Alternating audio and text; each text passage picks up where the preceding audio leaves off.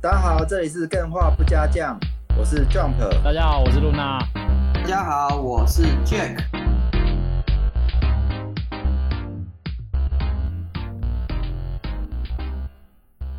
好，欢迎收听干话不加酱，我是 Jump。欢迎收听干话不加酱，我是 Nancy。看你那个头啊，你是小这个系列都是 Nancy 来吗？结果他今天放放鸟我，因为他说他今天放鸟，Jack 的系列比较好玩。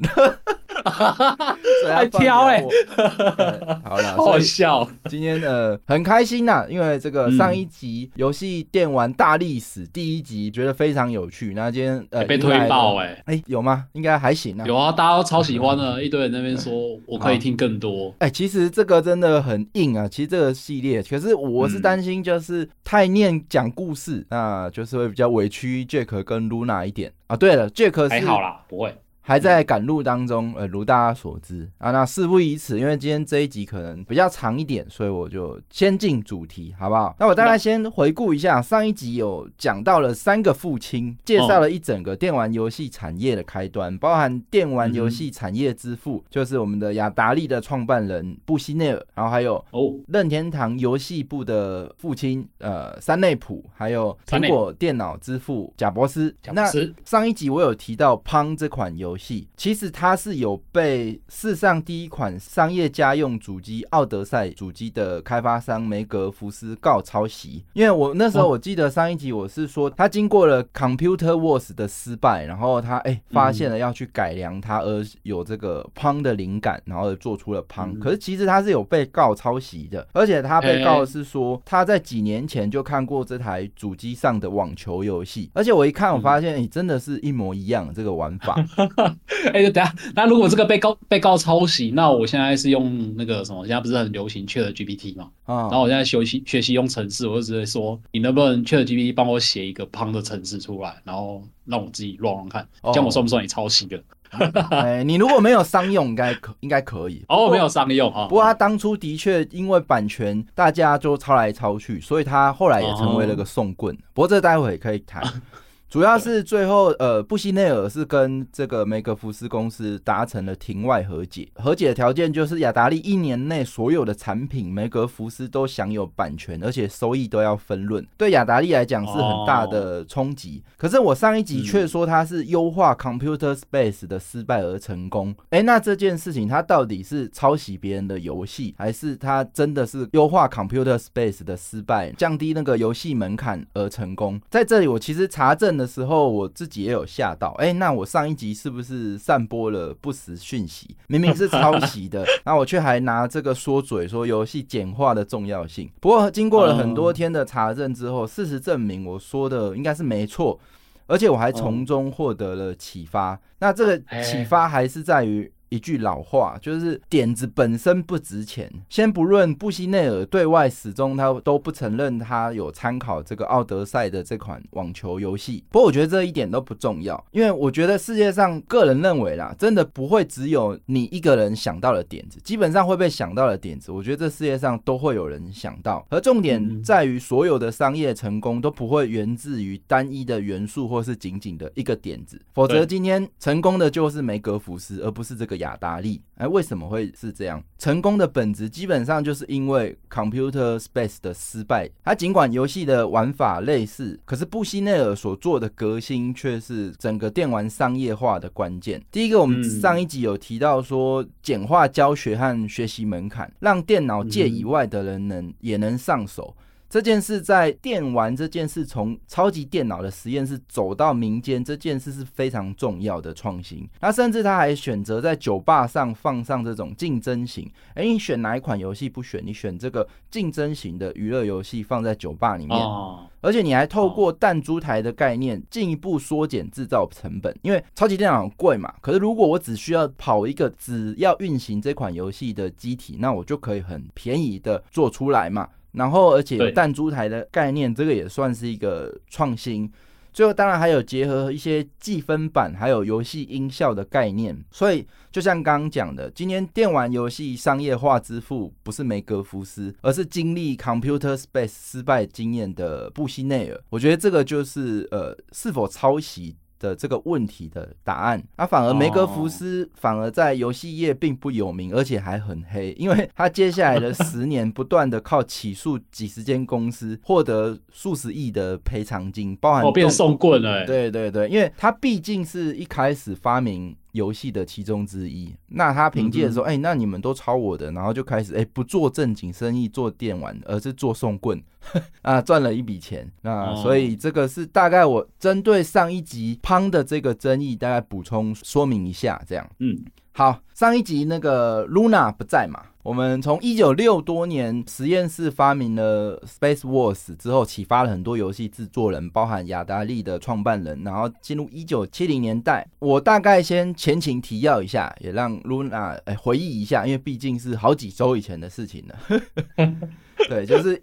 上一集大家提到说，一九七二年布希内尔创办了雅达利，到了一九七五年，雅达利的街机就在美国达到了前所未有的高峰，几乎每一间酒吧跟游乐场都至少有一台 Pong 的游戏街机，哦，或是其他的游戏街机。一九七五年陆续出现了可以换卡带的八位元家用主机游戏平台。一九七五，对，包含为雅达利为了要推展这一系列可换卡夹的主机业务。那他需要很多的资本嘛，那必须呃寻求资金，所以后来找上了华纳，所以华纳并购了雅达利。不过上一集有留下一个悬念，就是雅达利跟华纳的这项并购，哎，就是它衰败的开始。那我们还没有讲到为什么，我也之后会。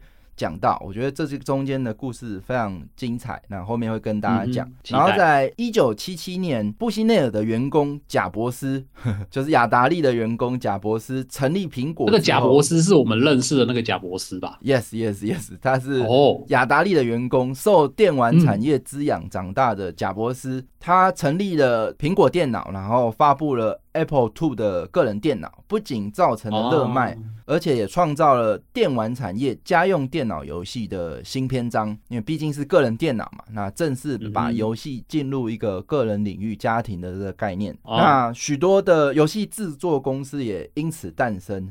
比较特别是台湾的呃游戏公司橘子，就老板刘博远也是受到苹果 II 的游戏启发，才有今天的。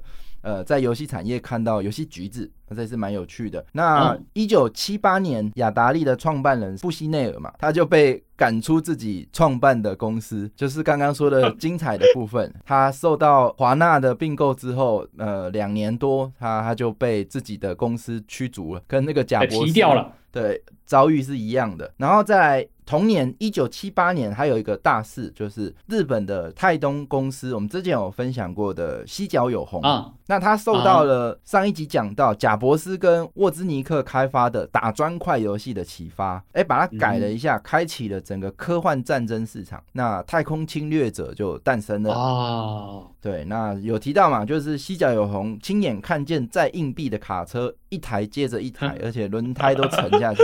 对对，然后日本的硬币短缺，甚至政府加开印三倍都没有办法呃弥补这个硬币的不足，所以这个太空侵略者的成功基本上非常的可怕。所以太空侵略者算不算是一种 QE 呢？我们大家可以好好的思考一下。哎，QE 是什么？就是通货膨胀啊，哎，量化宽松啦，量化宽松啊，多印一些钞票，还要多印一些，多注一些硬币。因为一台游戏，然后让这个什么都涨价了。通膨对，然后《太空侵略者》这款游戏也启发了很多重大的日本游戏制作人，哎，包括谁？小岛秀夫，小岛秀夫会走到游戏业，很大一部分也是因为有《太空侵略者》这款游戏，然后再还有鼎鼎大名的宫本茂，宫本茂，对。哎、欸，我觉得也是，你看哦，一款游戏启发一款游戏，一代传一代，然后越来越大。比如说一开始那个 Space Wars 启发了雅达利的那个布希内尔，然后布希内尔在做了一个 Pong，然后再还贾博士做出了打砖块，然后再做出了小道修夫的游戏啊，宫本茂的游戏，哇，每一个人一款被一款启发，这个整个源头都来自于这里，我就觉得也是。非常有趣啦，哎、欸，很棒哎、欸，这种感觉就是整个游戏世代就是一代传一代传下去，那会不会有可能我们电话不加酱也成为是一个另外一个世代的起头，一定会，一定会。我们希望是可以成 成这样。之后也会有干员说：“哦，我这个在游戏的成就有如此之高，就是因为听电话会这样讲。”哎，我现在我现在已经有玩到我们有一个干员干话，他自己做的一些 RPG Maker 的游戏，超好玩的，很酷。有够嘲讽，为什么要我是做新手教学？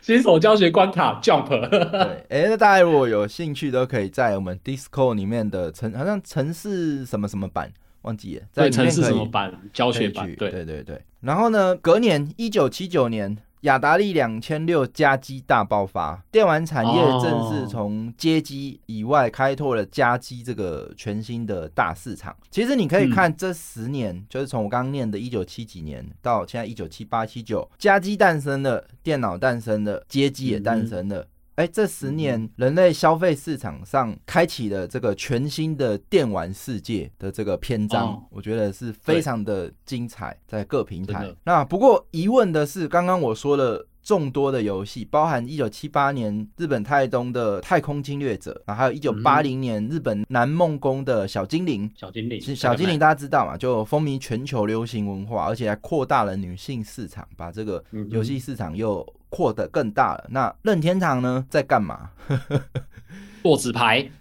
哎哎、对，没有错。那 没有啦，我只知道他最一开始是做纸牌或做玩具，我不知道大概时间是在什么时候。对吧？你看，你听一整个一九七零，哎，怎么会没有任天堂的踪迹？这就不对了嘛。所以，我们今天前情提要比较长，我们要快点回到任天堂这边。最近马里奥电影口碑爆棚。那个 Luna，你看了吗？哦、我是还没看呢。我想去看，但找不到时间。那不知道今天会不会讲到？应该是会啦，会讲到宫本。马里奥的诞生，对，太丰富了。马里奥诞生应该是还不会，但是宫本猫会讲。哦、对，好，那现在我们加速一下，我们先回到任天堂。OK，我上一集有提到一位非常大咖，也是我们熟识的君平大大，横井军平。我还以为吓到，还以为是讲 P 讲的是谁嘞？就是刚刚 Luna 讲的，任天堂一开始是纸牌公司嘛，啊啊啊！经过了军平大大的协助，一举成功转型到了实体玩具产业。帮助这个山内溥成功逃离了破产危机。于是上一集有说到，山内溥就因此决定要专注在娱乐产业。一九七五年，透过他敏锐的眼光，他关注到了半导体跟微处理器的突破进展，也开始在研究刚起步的游戏产业，就是美国的游戏产业。一九七七年，因为他们没有硬体的能力，没有硬体电脑硬体的基础，所以他选择跟三菱公司合作，开发了他们。第一台电子游戏机叫做 Color TV Game 十五进入市场，那销售量称不上多，但是也有个五十到一百万台左右。就这样，任天堂顺利的开展了他们的娱乐消费电子领域的事业。不过到一九七九年，大家知道雅达利两千六已经在卖可以换卡带式的家用主机。刚刚有讲到嘛，但是任天堂第一部自主研发，因为他刚刚是跟三菱嘛，那现在第二部的续作，它是自己自主研发的游戏机，叫做 Color TV Game Block Breaker 诞生。但是呢，它不能换卡夹，而且游戏内容是完全抄袭雅达利开发的打砖块，就是刚刚讲的那个沃兹尼克跟贾博士做的那个打砖块。那所以呢，销售量非常惨淡，而且它售价一万三千五，也不便宜日币。很贵耶，以当时的玩具来说很贵耶。对啊，他等于是花了比预期多的时间还有资金投入了这款主机的研发，嗯、那决定要开展他们更大的消费电子领域的事业，结果就遇上了这个问题，然后导致他们任天堂又要破产。那他们到底是多走在刀锋边缘啊？好像一个东西没有成功，它就要破产了这样子。嗯，应该说那时候的市场转变很快，然后三内普也是很勇敢的，一直在投入资金再去做这些事情。那风险势必就还是比较高。而说实在的，你说也得益于这样的个性。你看一个产业的起头人，也才会有有这样的个性，才有办法这样子起来。也是大概是有点这样的关系，那敢冲啊？对啊，于是呢，他失败了嘛。一九八零年代，我们今天要进入的一九八零年代，任天堂将所有的资金，哎，决定要赌在一款游戏上，然后打算靠这款游戏来轰动全球。然后，而且他在早早成立的北美任天堂。也打算说，这款如果再没中，就关门回日本。所以他们就孤注一掷，一九八零年代，他们打算把这个资金放到一款全新的游戏开发。这款游戏叫做《马里欧》，没有了，有还没有，还早，咱俩太快了，吓到了。没有，他们说他的游戏，说他资金的游戏是一台街机，而且呢。哦是一台抄袭太空侵略者的街机，所以你看，哦，任天堂不仅这个一开始是一个博弈公司，然后后来还是转型为抄袭游戏公司。对啊，怎么会跟我想象中任天堂好像不太一样？对，所以这个这抄袭跟这些都不可耻，我觉得这些才有办法让这个企业好好的活下去，是非常重要的。对，那这款游戏叫做雷达，叫做 Radar Scope。做完之后，大量的货柜运着好几千台，横跨着大洋运到美国北美任天堂。结果呢，连码头工人都说不好玩。我记得之前我们有聊到过，哦、对，想起来了。所有的硬体机台和资金全部打水漂。看我刚刚说的，我花大举的资金去做游戏主机嘛，哎、欸，就遇到人家都已经可以换卡带了嘛。那像我又全部资金投去玩街机嘛，啊，结果不好玩，所以所有的被一个码头工人闲到爆。那北美的任天堂也基本上是不行了，因为失败实在太严重了。那所以任天堂又要破产了。对啊，孤注一掷还没有成功。不过今天为什么最后还是看得到任天堂，还是要靠我们的军品。嗯 靠我们的横井军品，横井军品就是我们的宫本茂的老师横井军品哦。我们刚刚有提到，个人电脑发明了，街机也发明了，嗯、然后家机也发明了。哎、嗯，下一个是什么要诞生了？猜得到吗？智慧型手机。哎呦，太快了！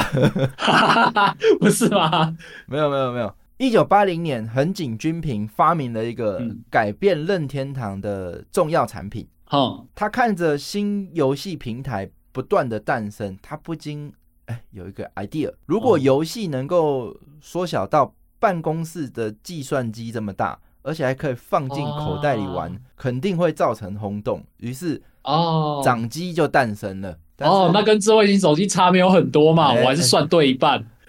真的 真的，哎、欸，对，这也是蛮有趣。你看，一九七零到八零大概有三个平台，哎、欸，一九八零第一年马上就又有一个新的平台，掌机。哇，电玩游戏的大历史，真的源头还是真的非常有趣。嗯，这款掌机叫什么呢？待会再跟大家公布。然后 我先来讲一下，就是大家都知道以前的电视就是 CRT 嘛，然后它又笨又重又大，超大一颗的。对，那应该还是知道吧？应该大家都多少应该都有用过吧？会听电话不加酱，应该不会不知道有 CRT。哎、欸，如果不知道，我会怕，会害怕、欸。哎，对，那你可以猜一下。现在的液晶电视，液晶、嗯、的技术是在哪一年发明的？液晶哦，对，一九九零年左右，我猜。哎、欸，那你猜蛮晚的哎。我这里对啊，就我就觉得普普及的话，感觉好像是更还要更早一点啊，还要更晚一点啊，所以我就猜一九九零了。对啊，哦，这我看到了也是有吓到。哎，液晶萤幕的技术是在一九六一年就发明的，由美国一间叫 RCA 的实验室研发出来的。哦，像那种黑白的那种计算机的荧幕，那也算是液晶荧幕。嗯，那时候都是 CRT 啊，但是它这个技术拥有了，哦、但是确实有在一九六八年制造了世界第一台的液晶荧幕，然后他们也很兴奋，觉得说哇，比起现在传统荧幕又轻，然后又薄，哇，那真的是改变产业了。不过呢，嗯、当时的电视早就已经变成彩色了，然后他们的液晶技术还是停留在黑白，而且呢，非常非常的昂贵，所以基本上做不到普及，根本就取代不了电视，所以他们就非常失望，嗯、就是觉得说，原本很兴奋，他已经预想到未来，哇，大家可能墙壁上一个薄薄的一面墙就是一个电视。可是他们想的太远了，这可能是七八十年后的事情。想的太快了，想的太快了。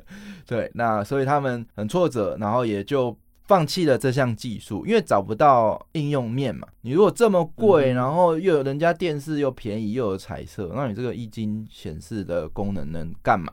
你就想不到嘛，又只有黑白所，所以他们就放弃了。可是呢，这项技术被日本人发现之后呢，聪明的日本人发现，哎、欸，很大很贵，那我就切小小的嘛，对不对？所以类似卡西欧电子表这种电子手表就被发明了嘛。哦，你看切小小的，然后液晶戴在手上显示个时间。哎、欸，不是很好用吗？对啊，所以液晶萤幕的技术就被用来哎、欸、发明了电子表，然后引爆了全球，哦、甚至不只是手表，就像刚刚我有讲到，哎、嗯欸，办公室的计算机，嗯，计算机也算是人类哎、欸、最早的个人电脑吧？对啊，就是普及化的个人电脑，因为它就是非常有趣。哎、哦欸，我我我现在一直在想一件事情，就是。你刚刚讲到计算机，嗯，然后我就在想，那个是年代刚拿到计电子计算机的人，应该会觉得说，哇，以前那个要计算一个公式什么的，要那么大一台电脑，现在我们是拿在手上而已。他们可能报章杂志一定都会在那边恐慌，说什么人类要被计算机所取代，整天应该都是这种新闻，到现在还是一样，什么东西要把人类取代？对，对。不过确实啊，那些会计员也许。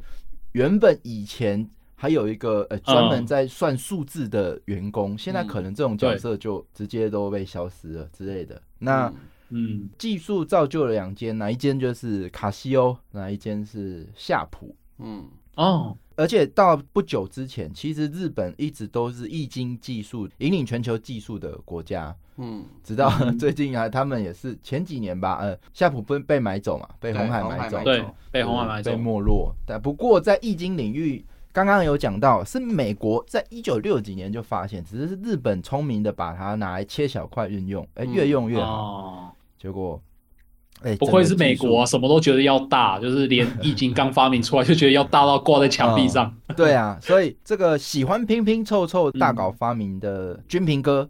哦，又是军平，嗯，又是他，哎、欸，就是他，他真的很强。他一看到这个技术，他就联想到，哎、欸，如果游戏可以像计算机一样放进口袋带着玩，嗯嗯、这个绝对会轰动世界。所以他亲手催生了口袋版的街机、哦、Game and Watch。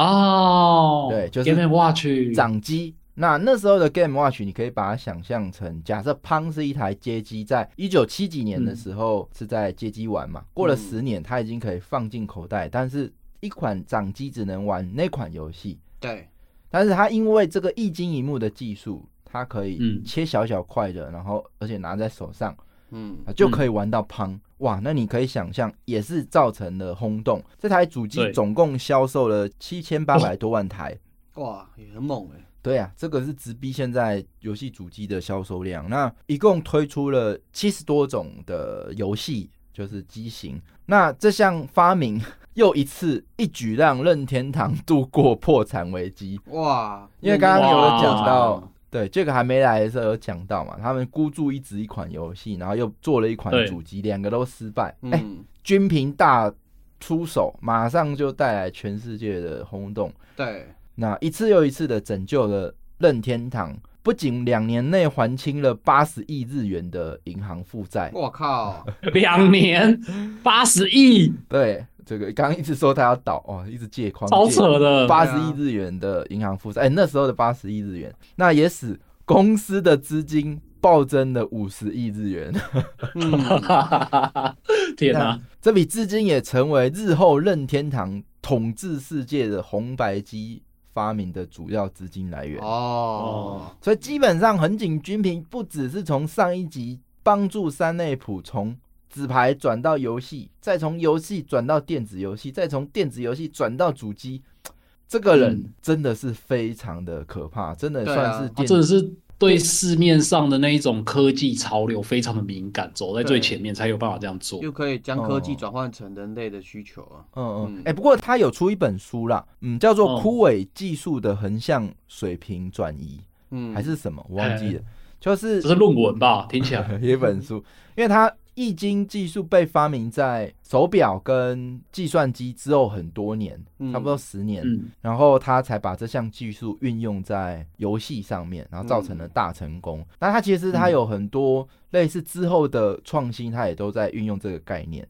反正用低成本去挖掘其他领域高技术的东西，然后把它结合在他的游戏产业跟他的产品里面，嗯、大概是这个概念。不过，至于大家刚刚可能猜到的第一台掌机，呃，Game Boy，我觉得就是埋一个坑。这个故事也是非常的精彩，让我们可以期待这个历史系列的第二季来讲。嗯、还有第二季，没有第二季，就是后续来讲。今天要讲的就是要来呼应马里奥电影的口碑大好，嗯、就是我们来讲一下宫本茂。哦，对，嗯，常常听到他的名字啊。对，一九八零年代。刚好宫本茂凭借着靠爸的威力，嗯，就是透过爸爸写的推荐函，嗯、他爸写了推荐函给三内溥，然后让宫本茂有机会到任天堂面试。嗯，可是，一路以来，宫本茂都是就读美术科系，大学也是读美术系。嗯，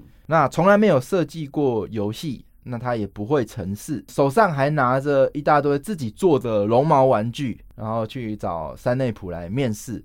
不过绒毛玩具，对，不知道是因为三内普真的是用人直觉很强，还是怎样？嗯、就不管是用到了横井军平，还是宫本茂，嗯、就算他不会成事，而且当时候的游戏其实是不需要美术这个专职的，对，大部分都兼着大概把那个拼出样子就好。嗯，那什么都不会，那他还是觉得哎。欸搞不好他有看到他身上像横井军平那种手作职人的精神，嗯，所以录还是录取了他，嗯，他就开始在任天堂任职企划一职，嗯，那一开始的分配到的工作是做麻将的标签设计，标签？哦，这个我没有去细看，因为其实我也不太知道，反正当时候任天堂还是有他们的博弈的那一块嘛，嗯，嗯，那他就分配到了这边。职称是游戏企划。嗯、那有一天呢，他起了一个念头，而且来到了山内的山内普的办公室。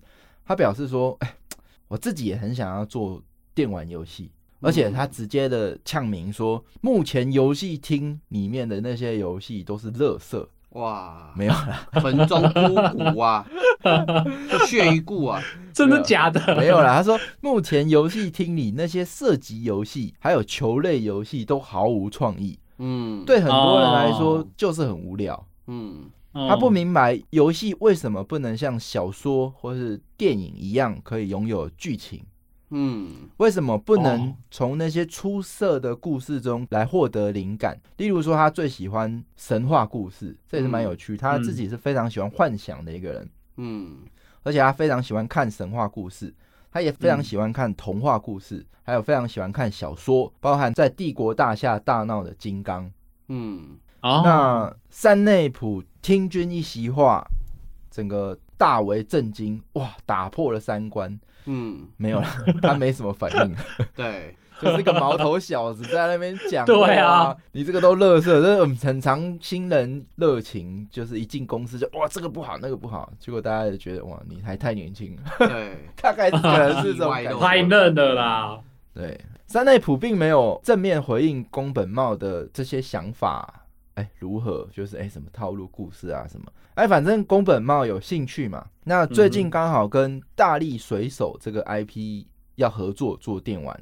那啊，不然就让他学看看，就叫宫本茂待在横井军平的旁边学。所以刚刚有听到这个宫本茂的老师是横井军平，也是由这里来的。嗯，那帮助大力水手这个 IP 来做一款游戏试试看。嗯。不过就在此时，三内普接到了一通来自 GAME 话不加降 EP 一百二十二集的来电。赞啊！穿越时空打给他，超穿越的。谁打的？谁会讲日文？没有啦，那我记得那时候一百二十二集。嗯。很有趣，那时候讲到北美任天堂向山内普提出求救，嗯，然后山内普派出了一个男人去帮助他，哦，这个男人叫做宫本茂，对对对，哎，还记得那一集？记得。的这个悬念，哎，今天再来讲这个后续。那一 P 一百二十二集，我觉得也非常精彩，大家赶快回去听。Jack 跟我跟。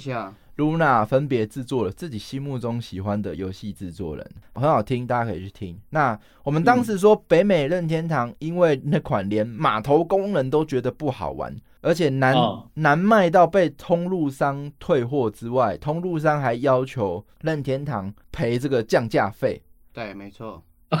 那这款游戏就刚刚讲了街机雷达，就抄袭《太空侵略者》的这款游戏《Rider Scope》，仓库还堆了好几千台，北美任天堂不行了。对啊。卖不掉，而且还要赔钱。对啊，倒了就算了，还要背债啊、嗯。然后就说跟山内溥说：“哎、欸，北美任天堂不行了，要关了，嗯、我们不行了。”山内溥就说：“且慢，这个且慢呢，就是刚刚讲的，要叫宫本茂来帮忙嘛。”对啊，你之前不是。而这个时候宫本茂不是不是还是一个毛头小子嘛？他根本就只是被叫过去 当炮灰的。感觉是这样，因为他有横井军平跟着啦，所以山内普就开始让横井军平跟宫本茂一起合作，看能不能利用这些卖不掉的基板，就是那款雷达游戏的这个基板滞销了嘛，仓库几千台，可不可以改一改，把它变成热门游戏啊？那不得不说，天才可能真的是天生的。呃，我也不想继续努力了。嗯、你看，像宫本茂 没做过游戏，派他马上就怎么样，对不对？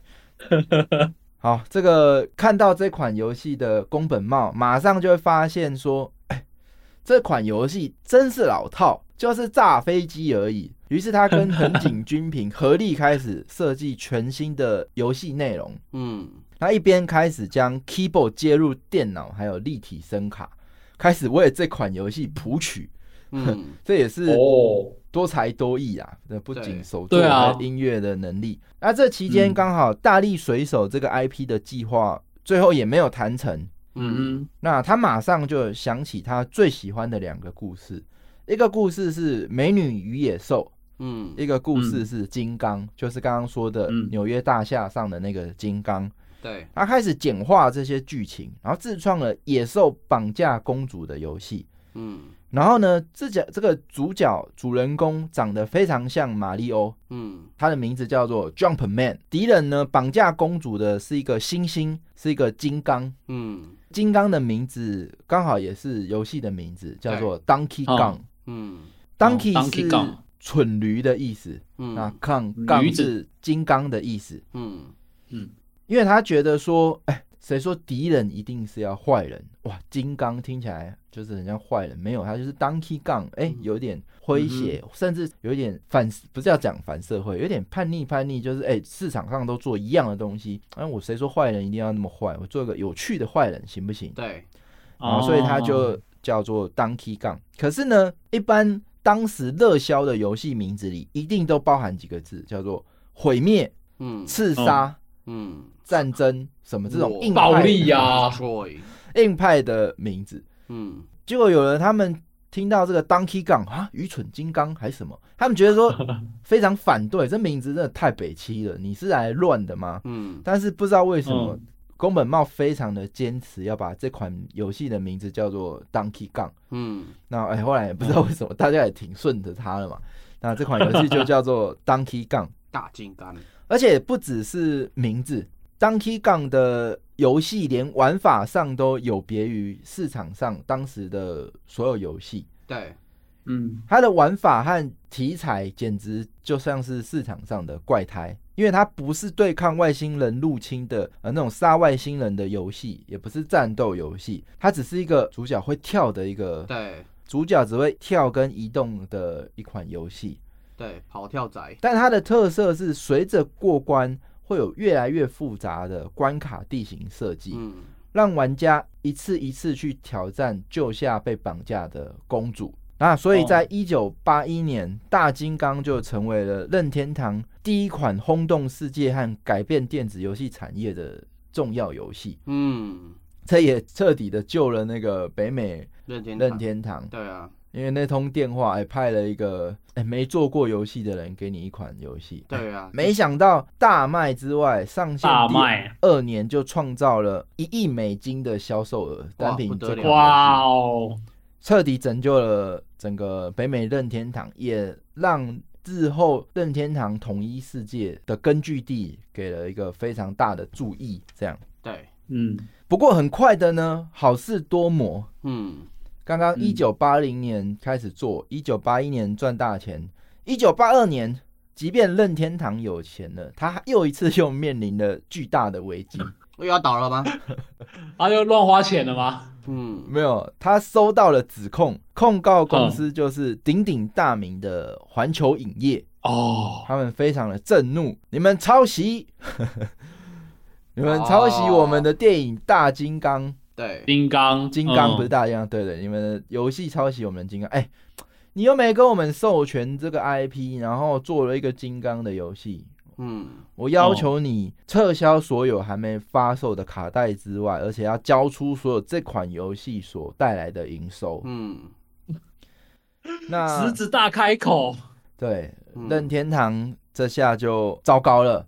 对，因为他就靠这个大金刚赚了一大堆钱，都都还要赔过去，而且又是一个大公司，这个提告哇，那一告输真的就惨了，嗯，好不好？那这个就是目前一九八零到一九八二任天堂大概遇到的一个危机，嗯，好，所以任天堂遭遇到的这个危机到底是什么呢？我们预知下回如何，且待。之后分解，有个悬念在啊。哎、欸，天哪、啊！对，这个历史系列真的越爬越有趣，嗯、然后每一年实在都还有是非常多有趣的东西可以讲。尤其在一九八三年，嗯、我们下一集可能就会真正讲到一件事，叫做电玩产业大萧条。嗯，哦，哎、欸，可是。讲到这种一九八几年年代，那个时候其实因为我们都还没有出生嘛，就是包含我们这个被人家嫌老的主持人也都还没有出生。没错。然后 我就觉得我那个时候，因为我我们没有经历过这个年代，它到底是怎样的辉煌还是怎样，所以就是有时候会对这个年代会有一点向往的感觉。可是我自己个人来说，我自己就有对小时候有一个很大的印象，就是刚刚不是有提到那个一九八零年代有一个新的掌机叫做 Game and Watch。对对，这个掌机。那我不知道大家小时候有没有跟我有一样的印象，就是以前小时候去逛夜市的时候啊，就是那个时候大家都还在玩红白机什么的，那个是比较后面的事情。但是我会很喜欢去买一种东西，就是。有点像是 Game and Watch 的盗版主机，毕竟那个时候台湾还是个盗版王国嘛。嗯，然后你就会看到夜市就有很多摊贩，然后就摆出来有没有？然后就是有各种各式各样的那种一金一幕，黑白一金一幕，然后就是单单一台只能玩一种游戏那一种。对对对，携带型掌机。嗯，那我那个时候超级无敌喜欢玩这些东西的。嗯，我也有印象，那个时候我不知道你们超小，我不敢说我超小的。对啊，太老了，真的太老了。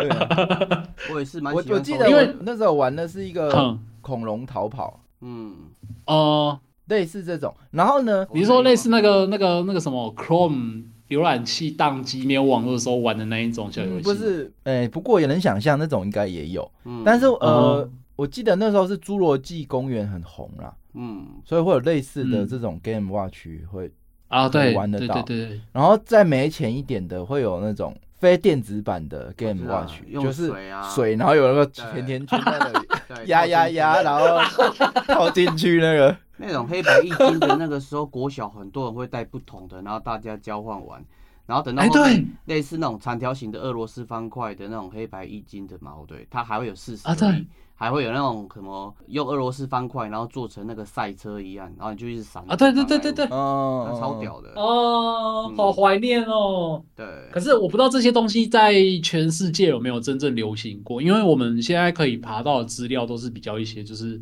大型的，像是什么任天堂啊，然后什么阿塔利亚这些公司，然后这些枝微末节小公司的这些盗版游戏内容，其实我觉得也是蛮有趣的，只是现在都已经看不到，我觉得蛮可惜。对对啊，超可惜的。不过这也是横井军平，我们军平大大厉害的地方。对，这个 Game Watch 透过一晶一幕的这个想法，切小片，然后成本降低，然后让游戏放入口袋，然后整个哎启发了大家一起跟进做抄袭游戏。对啊，我甚至觉得他那个时候设计成这样子的 Game Watch 的掌机嘛，对，是不是也带动之后各种不同的那种摇杆啊，或者是那种操作模式的改变？对，哎、欸，嗯，你是说那种实体，就是手那种什么十字键那种控制器，是透过这种 Game & Watch 掌机带起来？也不算是哎、欸，就是说，因为你大量生产的过程，一定会有人回馈说啊，这样子很难按呐、啊，然后你这个两颗按钮啊，无论是 A B C D 什么的，怎么摆怎么放，我觉得这个刚开始做的时候大家都没有那个概念在，但是后面一直做一直做矛盾，你会发觉我们摸到 Game Boy 的时候，哎、欸，摸起来就会很滑顺，至少你不会一直、嗯、这个又要提到横井军平一笔。嗯嗯，十字十字键是他太强了吧？对啊，你看多他太强了吧？对啊，对，这个跟设计滑鼠的一样伟大、啊。我觉得这个他最精彩的应该是设计 Game Boy 吧？嗯，当初基本上任天堂被 Sony 打垮，就 PlayStation 打垮的时候，就是横井军平又救了任天堂，救火大师啊！靠的是什么？哦，Game Boy。哦。对，Game Boy 真的是屌。对，要不然 N 六四兵败如山倒。为什么最后你可以看到任天堂后来什么 GameCube 啊，N 六四都没成功，可是为什么还可以活到现在？哎，Game Boy、Game Boy Color 就是这几台帮他，哦，还有神奇宝贝，对啊，再帮他帮他把它弄起来。这也是横井军品，真的是电玩产业一号非常可怕的天才。对，不过他也很可怜，就是。早逝啊，在发明这些没没多久，哎、欸，后来就交通意外就、嗯、就走了。天妒英才啊，这没办法。对，但至少他给任天堂这些公司留下很多他的设计可游戏可玩性的 DNA 啊。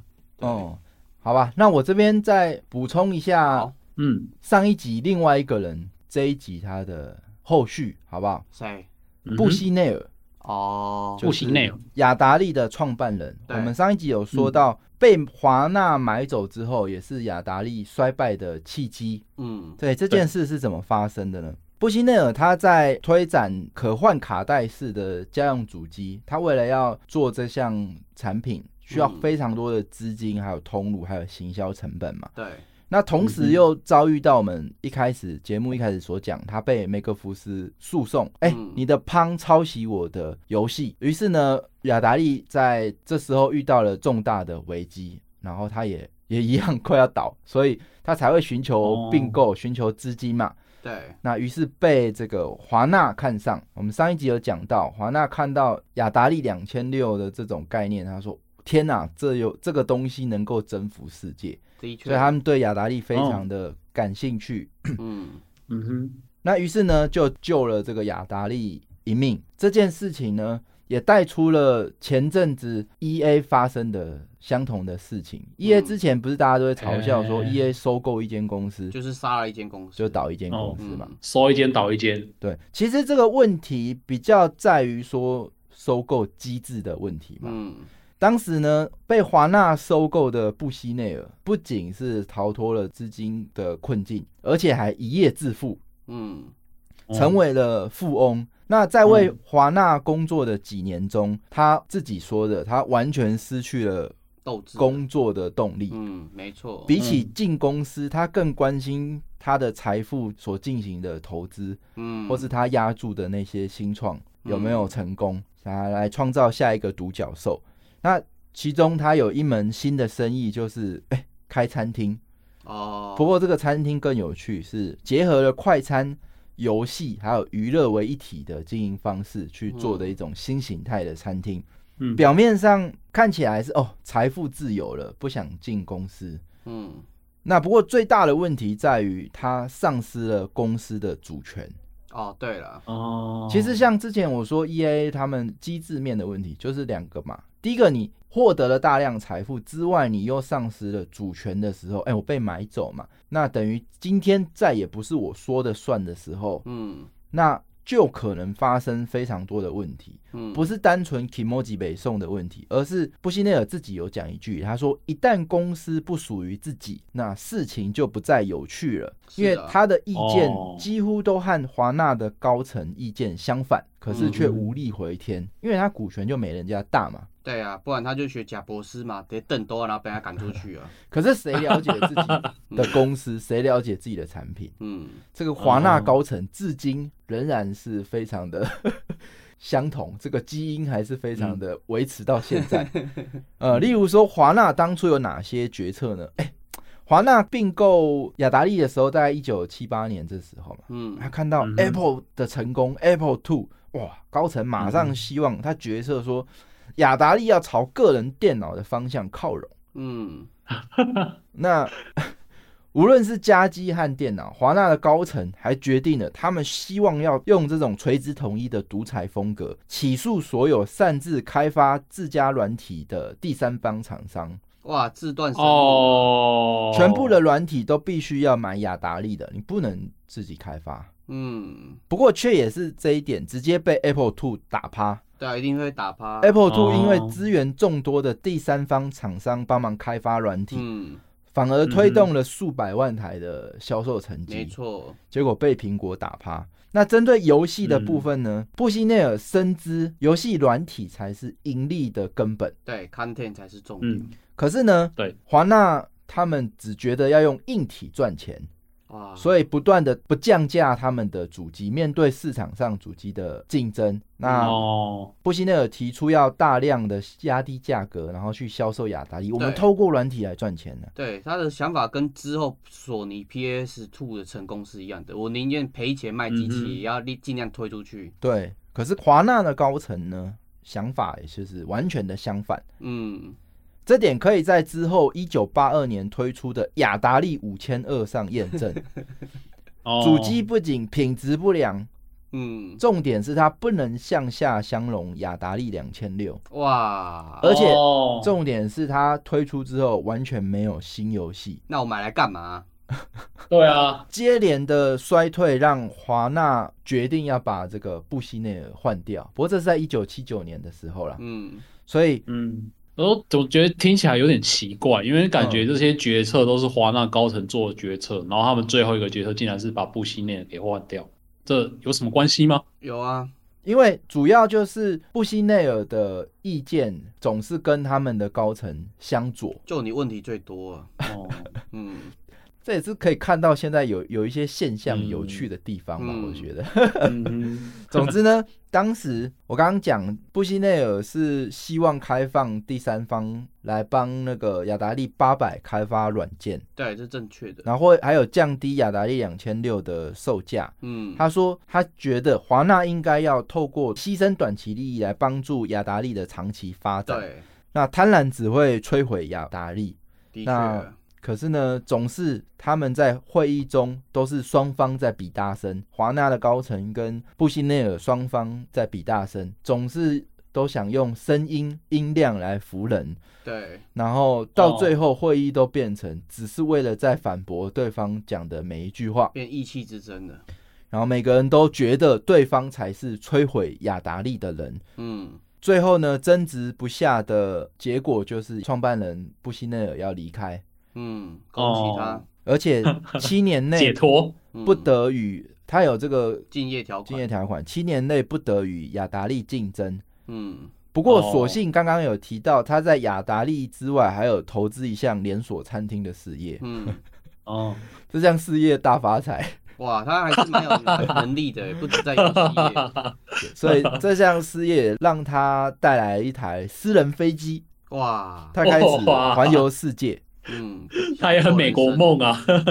对对对，好，总结来说，呃，我们先讲布希内尔的下场嘛。嗯，然后呃，接下来雅达利就会面面对这个电玩产业的大萧条。对，历史事件。这个东西的触发的根本原因也在于这个雅达利华纳主管身上。嗯，布希内尔其实有回忆说，他们当时。出现非常多荒谬自己的管理决策，嗯，而且参与公司运作的人通常能力不足，而且还频繁的更换副总裁，嗯，没人能够真正了解公司曾经走上巅峰的原因，他们只知道生产大量的游戏卡带。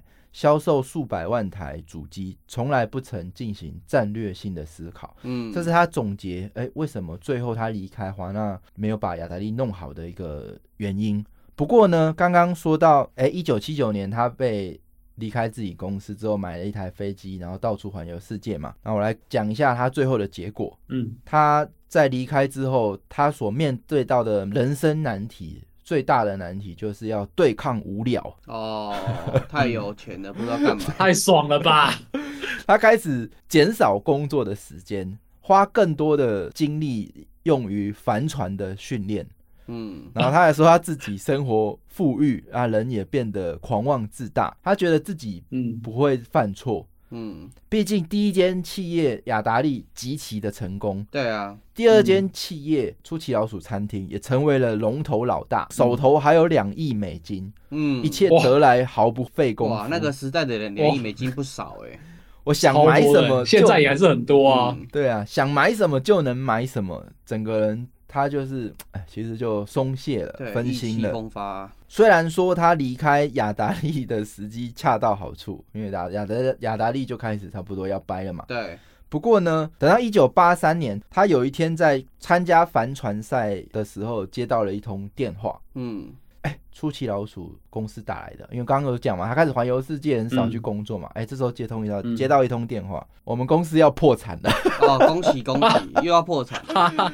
怎么会？一瞬间，这个出奇老鼠餐厅一文不值，然后就像运气用光了一样。嗯、布希内尔这个人从这个之后也开始运气接连的败退，嗯，筹资的所有的事业都没有回来，哦、然后所有的努力也都没有获得之前像那样的回报，嗯，所以真的是 有点像是运气用光来讲了。对对，那。呃，我觉得时间上应该也是差不多了。嗯，那我们今天也是非常有趣，讲到一九八零年的开始，任天堂发明的 Game Watch 跟大金刚，准备开始要在全世界大屠杀。那在一九七零年代大屠杀的雅达利即将被大屠杀。对，那布希内尔虽然创了第一份事业、第二份事业都很成功，可是哎，后来运气好像用完了，接下来就节节节败退。退出了历史的、嗯、对，嗯，那这个也是有非常多令大家可以去反省的地方，嗯、例如说，任天堂它为什么至今还能够有这么大的能力？你可以看到它不断的为长期、长远的未来投资，不断的在每一次失败都坚持知道什么是自己要的，例如说游戏要好玩这件事，或是主机的品质这件事。相反，雅达利就是完全哎、欸、对立面，嗯，然后才造成了这个接下来的后果。那、嗯、我想下一集游戏电玩大历史就会跟大家来讲一下电玩大萧条是怎么样的发生。那发生之后，任天堂是怎么取代雅达利去征服世界的？嗯，好不好？那我大任天堂，对，还是非常的有趣，也非常期待跟大家分享后续。嗯、那今天的大历史就先进行到这边。那我们就下一次、啊、下一集见喽！对，大家拜拜，感谢大家，拜拜。